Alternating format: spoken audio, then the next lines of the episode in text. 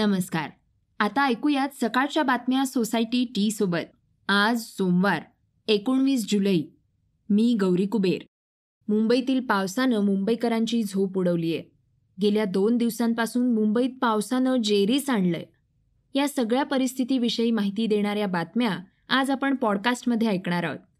मुख्यमंत्री उद्धव ठाकरे यांनीही तातडीनं बैठक घेऊन प्रशासनाला अलर्ट राहण्याचे आदेश दिले आहेत इंजिनिअरिंग क्षेत्रात करिअर करू इच्छिणाऱ्यांसाठी एक आनंदाची बातमी आहे. ती काय हे आपण आजच्या पॉडकास्टमध्ये जाणून घेणार आहोत. सुरुवात करूया पावसाच्या बातमीनं. मुंबईतील पावसानं आता रौद्र रूप धारण केल्याचं दिसून आलंय. सलग दोन रात्री झालेल्या पावसानं मुंबईला मोठा धक्का बसलाय.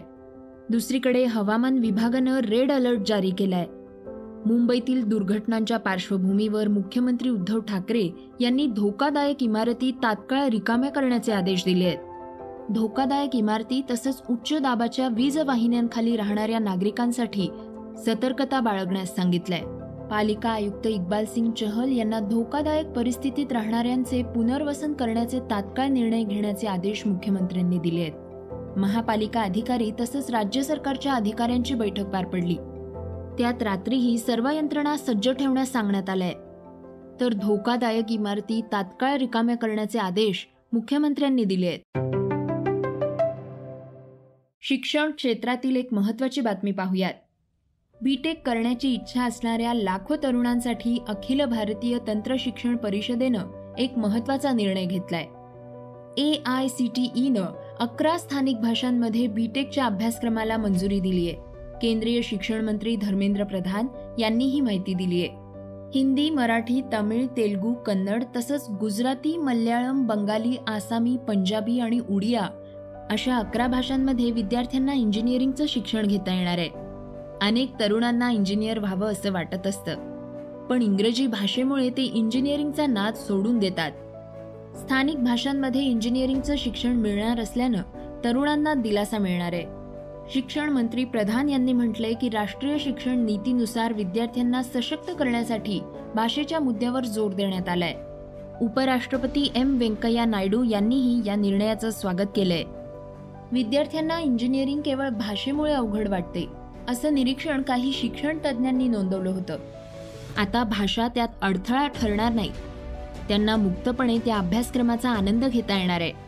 या निर्णयामुळे मोठ्या प्रमाणात विद्यार्थी इंजिनिअरिंगला प्रवेश घेऊ शकणार आहेत. एक प्रेमानं भरलेला कप त्या जुन्या फोटो अल्बमसाठी ज्याची आज सहजच आठवण झाली ज्याच्या जीर्ण पानांमधून पुन्हा निघून आलेत जुन्या पुराण्या आठवणींचे घोट जे घेतले की एक आनंद होतो.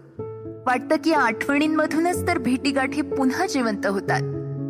मग आजच का नाही? पूर्ण करूया त्या जुन्या फोटो अल्बमचा कप. सोसायटी चहा एक कप प्रेमाचा. कोरोनाच्या बाबतीत नवी माहिती समोर आली आहे ती जाणून घेऊयात. चीनमधून आणखीन एक चिंता वाढवणारी बातमी समोर आली आहे ती म्हणजे त्या देशात मंकी बी नावाचा जीवघेणा विषाणू आढळून आलाय. या विषाणूचा संसर्ग झालेल्या पहिल्या व्यक्तीचा मृत्यूही झालाय.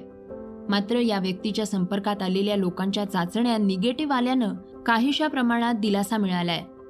मंकी बी विषाणूमुळे मृत्यू झालेली व्यक्ती त्रेपन्न वर्षांची आहे. ती व्यक्ती पशुवैद्यक म्हणून काम करत होती.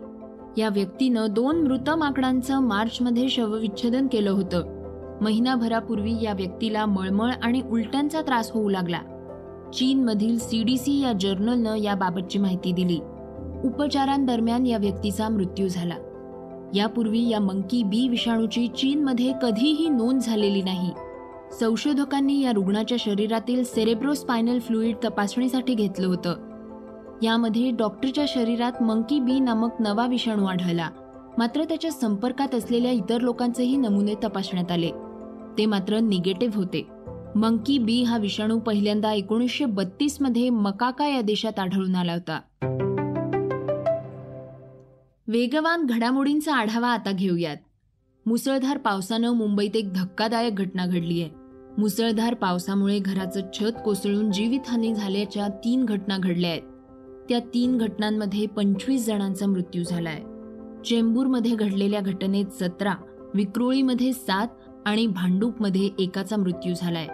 प्रशासनानं या घटनेची तातडीनं दखल घेतली आहे एनडीआरएफ आणि अग्निशमन दलाकडून बचाव कार्य वेगानं सुरू आहे. जगभरातल्या चित्रपट रसिकांसाठी आनंदाची पर्वणी असणारा चित्रपट महोत्सव म्हणून कान्सकडे पाहिलं जातं. यंदा कान्सचा सर्वोत्कृष्ट चित्रपटाचा पुरस्कार टायटन या चित्रपटाला मिळालाय. जुलिया ड्युकोरनाऊ ही या चित्रपटाची दिग्दर्शिका आहे.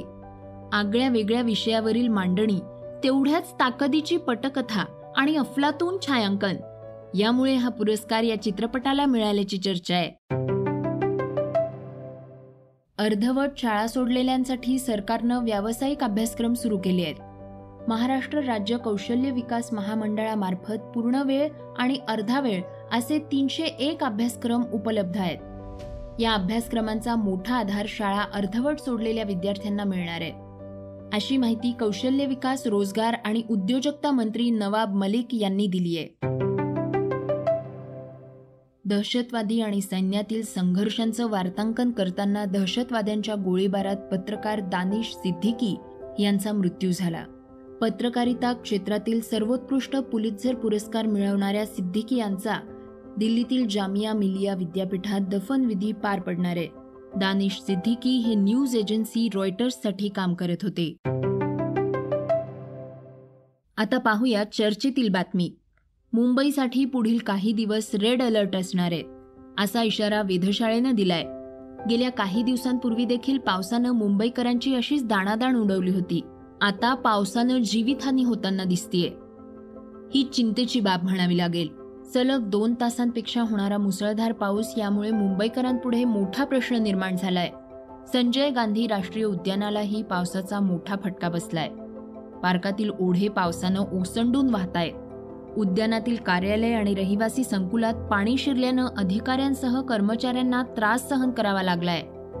पावसाच्या पाण्यानं काही कागदपत्रही भिजली आहेत नव्यानं बांधण्यात आलेल्या कर्मचाऱ्यांच्या घरात पाणी साचल्यानं कर्मचाऱ्यांची तारांबळ उडाली आहे दुसरीकडे शहरातही दयनीय परिस्थिती आहे. वाहतुकीसाठी नागरिकांना मोठ्या प्रमाणावर त्रास होतोय. रात्रभर पावसाचा जोर कायम राहिल्यानं शहरात जागोजागी पाणी तुंबल्याचं दिसून आलंय.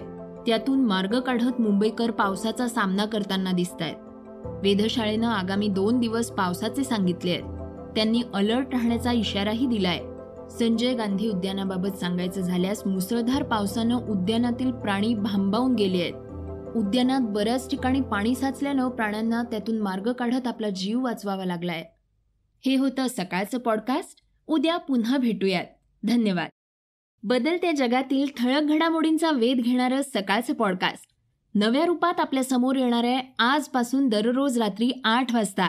तेव्हा ऐकायला विसरू नका. तुमच्या आवडीचं सकाळचं पॉडकास्ट वाचा बघा आणि आता ऐका आणखी बातम्या. ई सकाळ डॉट कॉम वर. तुम्ही हा पॉडकास्ट ई सकाळच्या वेबसाईट आणि ऍप वर सुद्धा ऐकू शकता. विसरू नका. या पॉडकास्टला आपल्या आवडीच्या पॉडकास्ट ॲपवर सबस्क्राईब किंवा फॉलो करायला.